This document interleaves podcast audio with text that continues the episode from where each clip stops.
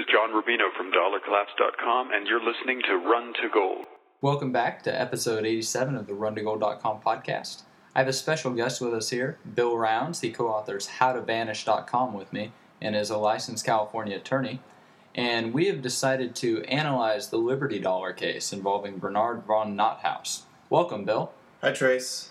So, Bill, can you give us a quick overview of the main issues in the Liberty Dollar case?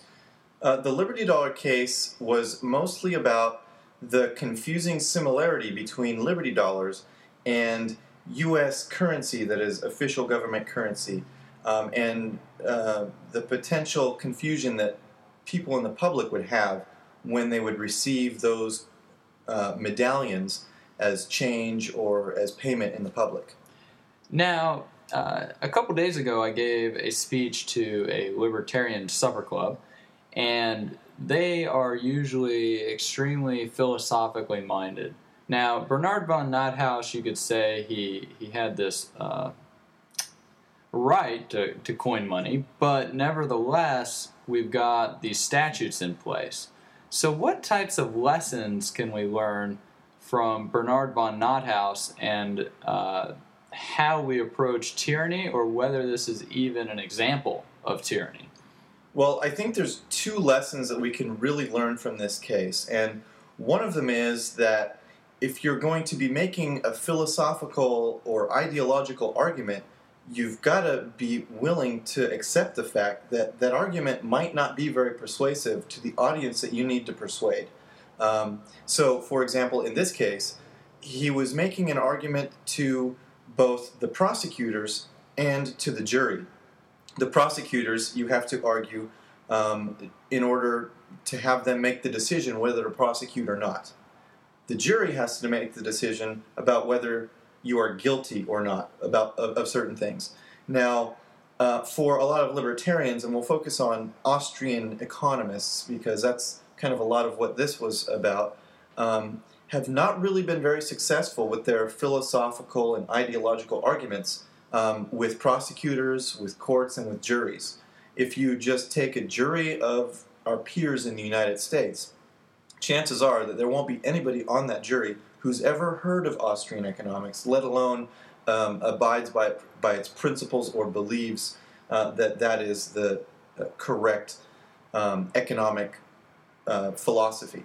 So when he's when Bernard von Nothaus and Liberty Dollar is acting, in this case, they failed to take those kinds of actions where they were considering the the audience that they were arguing to. They were making those philosophical arguments by running Liberty Dollar, um, by um, making it the way they were and sharing it and spreading it the way they were, and not considering that one that prosecutors are probably not very happy with some of the arguments they were making, and that jurors uh, are not going to really believe the arguments that they're making. Okay, now when we look at the, the federal law, uh, well, one issue is what is a dollar? And I wrote an article about that, and I referenced Dr. Vieira. Uh, Dr. Vieira is the leading monetary scholar in American jurisprudence in this field. He has four degrees from Harvard. He has uh, a law degree. He's licensed to practice before the United States Supreme Court. And so he addresses the issue of what is a dollar. Uh, but the Liberty Dollar case, it really isn't about that, is it?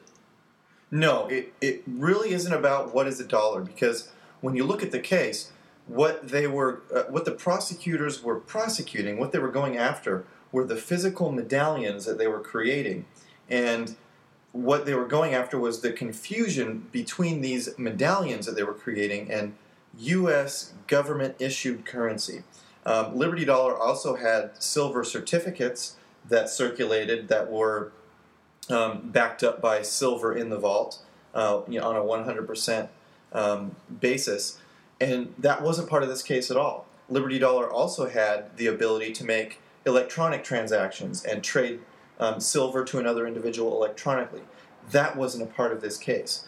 Um, and so, what it was really about was how confusing these coins were. And if you look at a Liberty Dollar coin, it'll have a lot of elements on there that are familiar to US currency. Things like um, it has the dollar sign on there, and not the generic S with one line through it, which is commonly used by a lot of countries as their uh, insignia for money or dollar. Um, but the S with two lines through it, which is um, uniquely U.S. dollar. Um, they also have a lot of the same denominations. They have a five dollar coin, they have a ten dollar coin, a twenty dollar coin. The the design of them is very similar to a lot of U.S. issued government currency, um, and so you know. Even though the size may be a little different or the color may be different, you've got to be thinking about the common person on the street that has no idea about money and, and exchange. If somebody receives one of these coins and it says ten dollars on it, it says Liberty across the top, it has a picture of the Statue of Liberty on front on the front. They have there's a high likelihood that a the, you know common Joe off the street is going to be confused with, by that, and that is what prosecutors saw. That's what the jury saw. Yeah, so so the issue has more to do with uh, whether uh, when a transaction is engaged in between uh, somebody using a Liberty Dollar uh, as the medium of exchange, whether the other person in the transaction is receiving the value that they think that they're rece- receiving. Right, exactly. Are they receiving what they think they're receiving? There's there's another little wrinkle which ta- which does hit on the value issue, um, because the the actual value of the metal in the Liberty Dollar coins was less than the Federal Reserve note value that was minted on on, on the face of it. So the ten dollar Liberty Dollar coin actually had somewhere around like five or six dollars in silver in the coin. And now that that is going to be uh, go, going to go to the element of damages when you're looking at fraud, right? Because if if the if the Liberty dollar had more value in it than was represented, then even if the person were confused, they wouldn't have suffered any damages. Yeah, it goes to ta- it goes to damages, but I think it also goes a little bit to intent because when the value um, in this ten dollar Liberty Dollar coin rose above ten dollars, they actually recalled those coins and then reissued them at the twenty with a twenty dollar mark minted on the coin, even though it had the same amount um, of silver in it, which was once they reminted it less than the twenty dollars. So I think um, in Federal Reserve notes. So I think that it goes not only to damages, but also the intent of the Liberty Dollar organization um, to trade something that wasn't exactly what the average Joe would think they were receiving. Right, because if if instead of uh, uh, say the average Joe receives one of these Liberty dollars and he uh, reasonably thinks that it's worth five dollars uh, that it says on it, but the silver value is actually ten dollars, then he hasn't been harmed. And the person who gave it to him, you you can't say that they committed fraud either because the person isn't harmed. Right. Uh, so it hasn't met that element. But uh, when we when, when you give it to somebody and it's worth less than they think it's worth, then they now have damages, and that is one of the essential elements uh, for fraud. And so uh, that's I think going to is a very key issue here. It's not like an American Silver Eagle. Uh, that's a one dollar gold coin, but has forty dollars or thirty eight dollars worth of silver in it. Uh, in this case, it didn't have the value that it that it purported to have uh, stamped on it, and so that's going to weigh negatively when somebody passes these coins along, and Right. could perhaps confuse somebody. Right. Now, Well, there, there was another lesson to learn, and let me just uh, get it out quickly. And if we need to talk about it, we can talk about it. But the the other lesson to learn, we've only talked about the first one so far, is the legal strategy um, and, and tactics that you take in approaching a legal problem. Um, when when you have, it doesn't matter if you have all the legal rights on your side. Sometimes it's better to avoid a trial because you know that a, a trial is just going to be expensive, or maybe it's going to make things public that you don't want to be public. Uh, th- there's a lot of reasons. yeah, what, what's the old saying? Don't wrestle with a pig in the mud because the pig Yeah. likes it. Yeah. You'll get dirty. You'll get dirty. Um, and so, uh, in, in this case, they actually received a warning from the Department of Justice and the U.S. Mint combined, uh, not or that that they thought that Liberty dollars were in violation of the law. This was long before. Uh, this was in 2006. Yeah, this was like five years ago. This was a long time they, ago. They get this shot across the bow from the mint saying, "Hey, don't keep coining these things." Right. Right. Right, and the Department of Justice is the organization that has the power and legal authority to hurt you. I mean, they're the ones that can bring an indictment against you. Yeah, and they strut around in their costumes, thinking they're doing the world a service by uh, going after people with these confusingly similar medallions. Uh, but what difference does it make? They've got the power. Right. No matter how legitimate or illegitimate you think that power is, it's real. They actually exercise it, and they actually can prosecute you and put you in jail if they do a good job of it.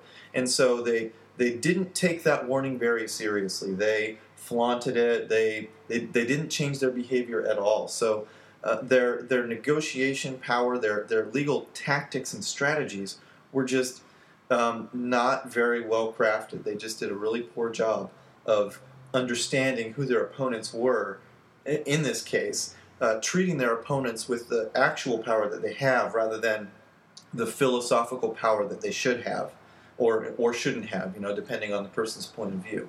Um, and so those were the two lessons that I think you can take away uh, from this case. Yeah, and I mean that's they've got the power.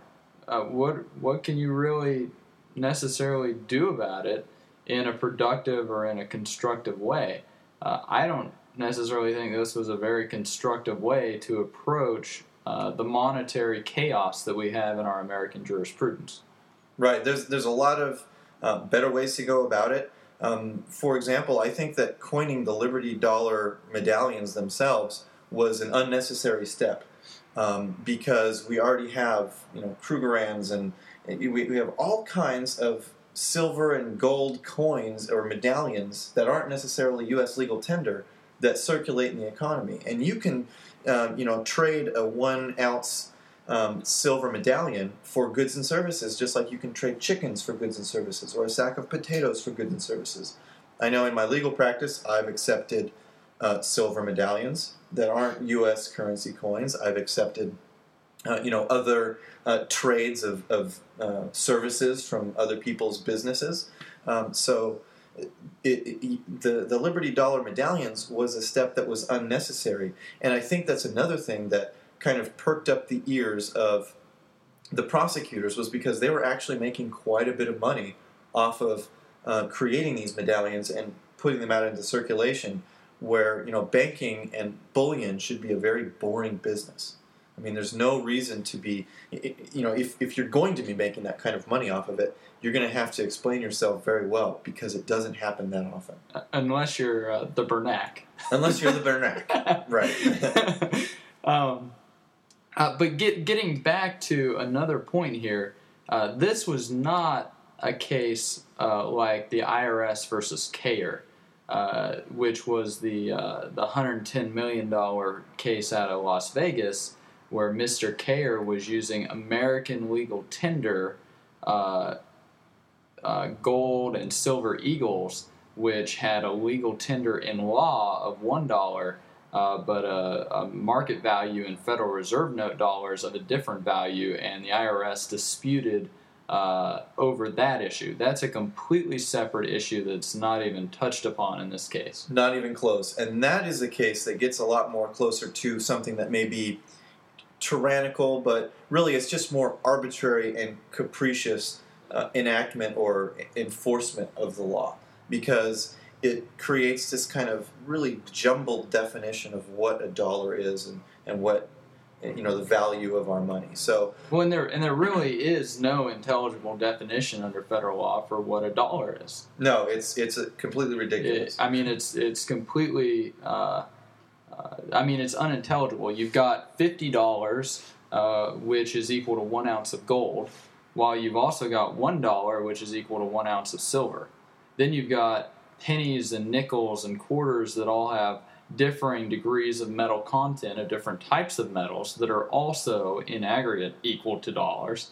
And then you've got Federal Reserve notes, which aren't uh, redeemable for anything that are also equal to dollars. So I mean, it it truly is under federal code uh, unintelligible. If I were to ask you what is a dollar, you would have to give uh, multiple definitions.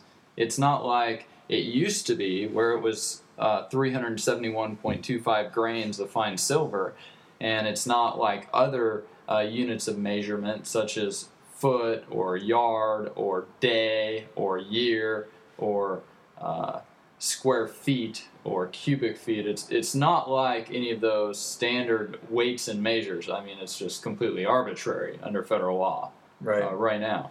And so, but that's not what this case is about. This case is about him creating these medallions that are uh, confusingly similar to certain forms of legal tender U.S. currency. Right. This case is about fraud. It, it it smelled like fraud to the Department of Justice, and it smelled like fraud to the jury. So they decided that it was fraud. And it's kind of hard to argue with it. Uh, I, I, looking at the facts of the case, I think that the jury probably made a pretty good decision. Uh, because if you look at a Liberty Dollar medallion, it looks a lot like U.S. government issued currency coins, and you can't look at you know whether an Austrian economist or you know somebody who has a lot of education on monetary policy would be confused. You have to look at would the less than you know below average intelligent man on the street feel or think that this might be U.S. government currency. And there were actually some instances where people uh, turned them into banks because they thought that they were official currency that you could um, store in the bank, which you can't do with Liberty dollars. Right. Now, say somebody is on the jury and and they do agree uh, with with uh, the analysis, but nevertheless they don't agree with the law. What resource, what recourse can they do? Do they have to vote to find them guilty, or uh, can they be engaged? Can they engage in jury nullification, for example, or other fun uh, topics like that? The judge will instruct them on the law and say that they have to follow the law as the judge tells them, but unless their decision is illogical, their decision stands. And can it really be? How, how can it be reviewed as illogical after it's been delivered? Well, for example, if um, if the case was about fraud, but one of the elements of fraud didn't exist, let's say the intent to defraud somebody didn't exist, um, that for a jury's uh, verdict to be questioned and overturned, they would have to come back and say there was absolutely no intent to defraud, but we find him guilty of fraud. It would have to be something like that. Okay, and so uh, that's not necessarily going to be the case here either. No, and that's what's difficult with the fraud case because um, intent is impossible to know for sure in any case. And so they can only go by the other facts that exist to guess at what the person was thinking because intent is in the mind of the person. And so, you know, in this case, there was enough surrounding facts that made the jury think, yeah, he has an intent to defraud, whether he did or not. Mainly going to the seigniorage issue, uh, Right. the difference between the, the actual value of the silver in the coin and uh, what it represented itself as uh, with the dollar sign uh, Right. actually imprinted Right, on it. and there was some um, the way that the Liberty Dollar organization promoted using the uh, the medallions was they promoted using it to make change with other individuals, with customers who were completely unsuspecting, and they promoted that the uh, business owners making change with those Liberty medallions would make money making change, um, and so they were encouraging people to ask people or to get people to take the medallions as change that were had a value in silver less than the change they thought they were receiving in Federal Reserve notes. So, you know, that's another one of those facts that just does not bode well for the Liberty Dollar organization in this in this case. Well, great. Now, is there anything in federal law that prevents us from accepting from accepting uh, certain goods or or anything of that matter as a medium of exchange?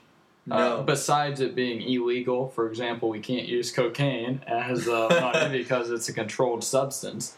Uh, but uh, using American uh, gold or silver eagles, using a gold or silver bar, uh, using apples or oranges.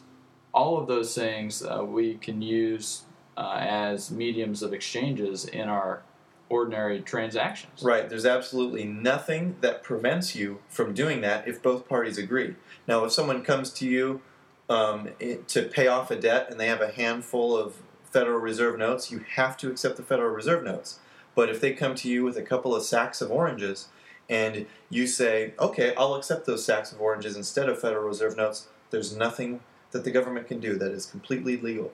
And it doesn't matter whether, whether it's sacks of oranges, whether it's gold coins, silver coins, chickens, sacks of potatoes, uh, anything that you want to accept as your medium of exchange can be accepted.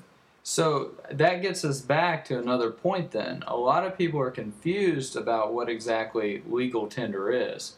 And as we've just outlined, legal tender is what uh, you have to accept in payment of debt. Correct. But as far as something being pers- the prescribed use in a medium of exchange, that's not what legal tender is. Right. And I think a lot of people are confused with this case because they think that it's making uh, silver medallions or gold medallions illegal to use as a medium of exchange. That is the farthest thing from the truth with this case. Right. Well, thank you very much for this uh, enlightening discussion about the Liberty Dollar, about uh, the things that Mr. von Nothaus could have done differently. He, he didn't need to uh, go be a martyr, you could say, in this issue, or uh, even worse, an, an, ineffectual one because because it doesn't uh, even address the issue. Because it doesn't address the issue. It's not like Mr. Kahre or uh, some other types of uh, politically persecuted individuals in our law, like uh, uh, Martin Luther King, for example, some of his tactics, such as the sit-ins or things of that nature.